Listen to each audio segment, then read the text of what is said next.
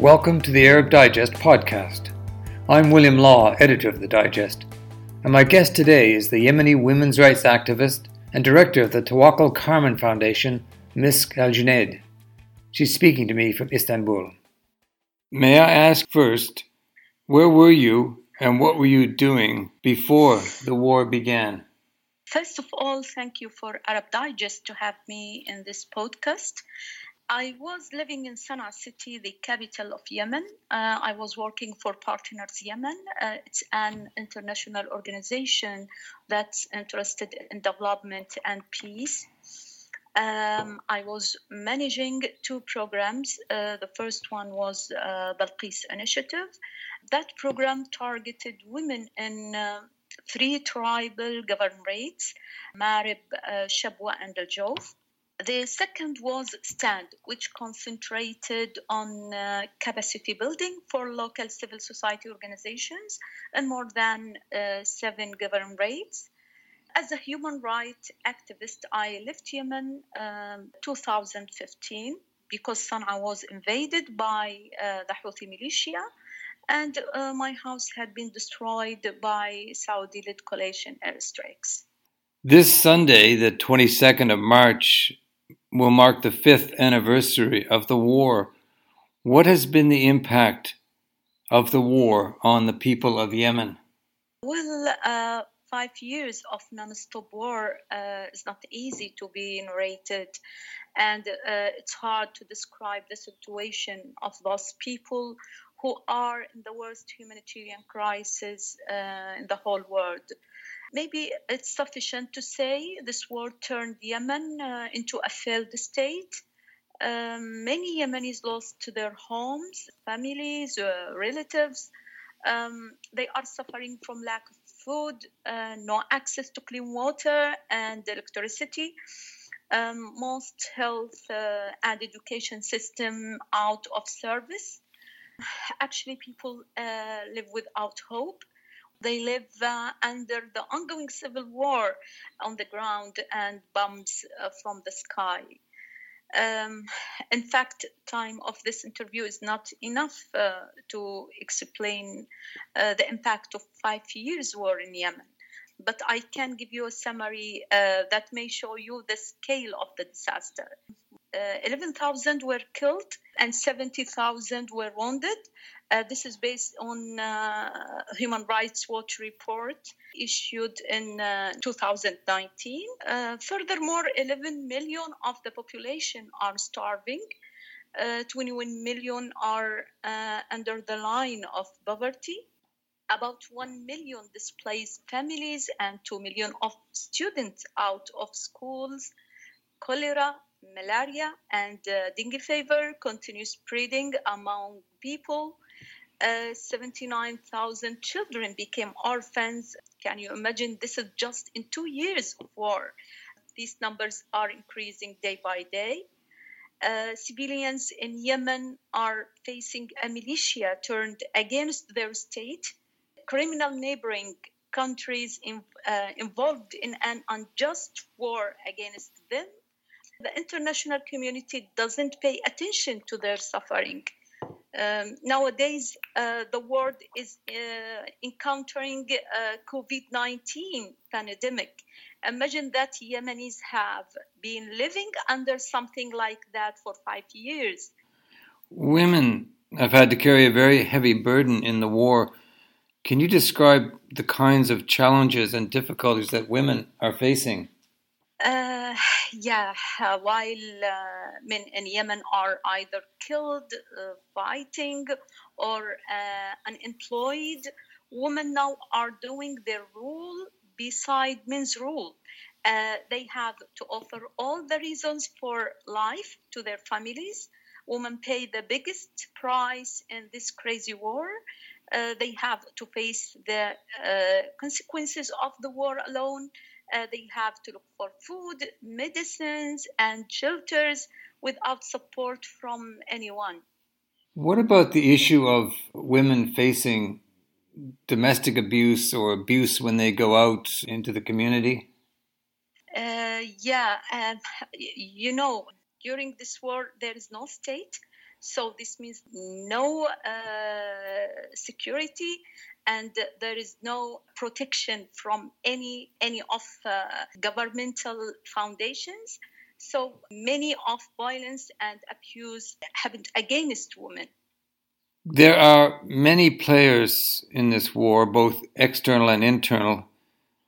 With so many players involved, do you see a road to peace?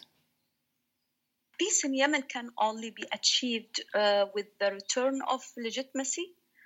Uh, we can see examples of uh, interim agreements uh, such as, uh, you know, Stockholm Agreement and Riyadh Agreement these agreements are, are still facing difficulties in implementation on the ground because they are uh, partial agreements focused on uh, temporary solutions and uh, complement the armed militias.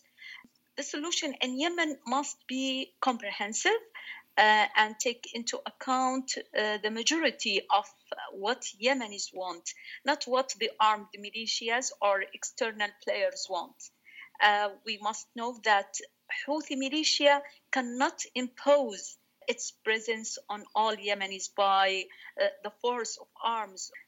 Uh, in conclusion, as I see, returning the state, withdrawing the weapons, and preparing for transitional period are uh, the safe path for any peace process in Yemen. Now, you've mentioned two efforts the, the Stockholm Agreement, uh, which was in uh, December, I believe, uh, more than a year ago now, and of course the Riyadh Agreement in November. Those agreements, how much were women involved in the uh, conversations, in the negotiations? Uh, as I know, uh, we have just one. Can you imagine? Just one. Her name is Rana Ghanem. And uh, she is in peace talks not because she's a woman, because she's the deputy of the president of a Nasri party. It is surprising, isn't it, that women who have carried so much of the burden of the war have been left out of the negotiations thus far. Yeah, I, I agree on that. Uh, and, uh, you know, 20 years of efforts of uh, uh, national organizations and international organizations uh, are lost because of this war. Society in Yemen, it, it is a, a patriarchal society. How difficult will it be for women to become involved in any future negotiations? Uh, let me say some, something. Uh, Yemen is one of the worst places in the world to be a woman. Uh, Yemen is also a country ranked uh, last in the World Economic Forum's Global uh, Gender Gap Index for uh, 13 consecutive years. As I told you, uh, the war caused a loss of 20 years of efforts in the field of women rights. This means that uh, that we are in front of a big problem uh, needs to be handled seriously. As Yemeni women, we cannot do this alone. We need a great support from all effective bodies. You said in your question that we are facing a conservative male society. And uh, I, I, want to ask you uh, instead do you expect that uh, a society like this will give uh, women the right to participate widely or to be in decision making positions? Believe me, Bill, uh, Yemeni men will not allow women to be in decision making positions if there is no power or no interests that compel them to act. So, uh, my opinion, I, I, I think it's necessary to put the participation of women as a main condition to receive any support or fund from donors in the future. Uh, also, uh, any reconstruction plan must include political and economic empowerment programs for women. Without these measures, I, I think we will have to wait a long time to make a difference. Martin Griffiths, the uh, UN Special Envoy for Yemen, has he been sympathetic to bringing women into the conversation? Uh, uh, let me uh, clarify something. If you want to judge uh, something correctly, you should look for the final result. So we have just one woman in peace talks. So I think uh, he didn't do his job as we we want or as we wish for women. So uh, United Nations uh, should rethink uh, about how to uh, engage women in peace talks. Inshallah, the war ends soon. What do you believe is the best governing structure to serve the Yemeni people and the women of Yemen? Is it a loose federation? Is it a strong central government? Is it a country that splits apart and goes back to a North Yemen and a South Yemen? Um, in my in my view, there is no ideal governance model, and what the Yemenis will agree on uh, will be the suitable one. According to the models you presented, uh, let me start with the division model. Uh, as I think this model is unacceptable. Uh, history doesn't go back, and the existence of a divided Yemen does not serve the Yemeni nation and uh, does not serve uh, regional and international interests. This is maybe will be like a solution uh, for people who insist on the division model. We can conduct a referendum by the end of the transitional period to take the opinion of the majority. But a decision like uh, division is concerning to all Yemenis, not only a group of people. Uh, regarding the central state model, uh, it's not valid for uh, Yemen uh, anymore. And uh, uh, so we can say the federal model may be more suitable to Yemen at this historical moment. How are you feeling, Misk, about the situation? As a human rights activist, I should be optimistic. But the situation on the ground uh, pushed uh, pushed me to be pessimistic.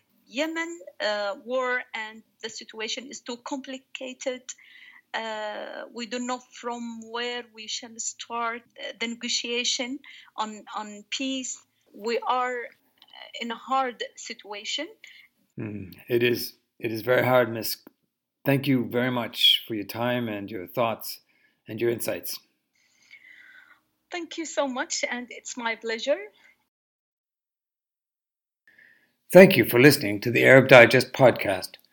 My guest today was a Yemeni women's rights activist and director of the Tawakkol Karman Foundation, Misk El Junaid. We welcome your comments. If you're not already a subscriber and you want to join the club, you can find out how by going to ArabDigest.org. I'm William Law, editor of the Arab Digest. Essential reading from independent sources.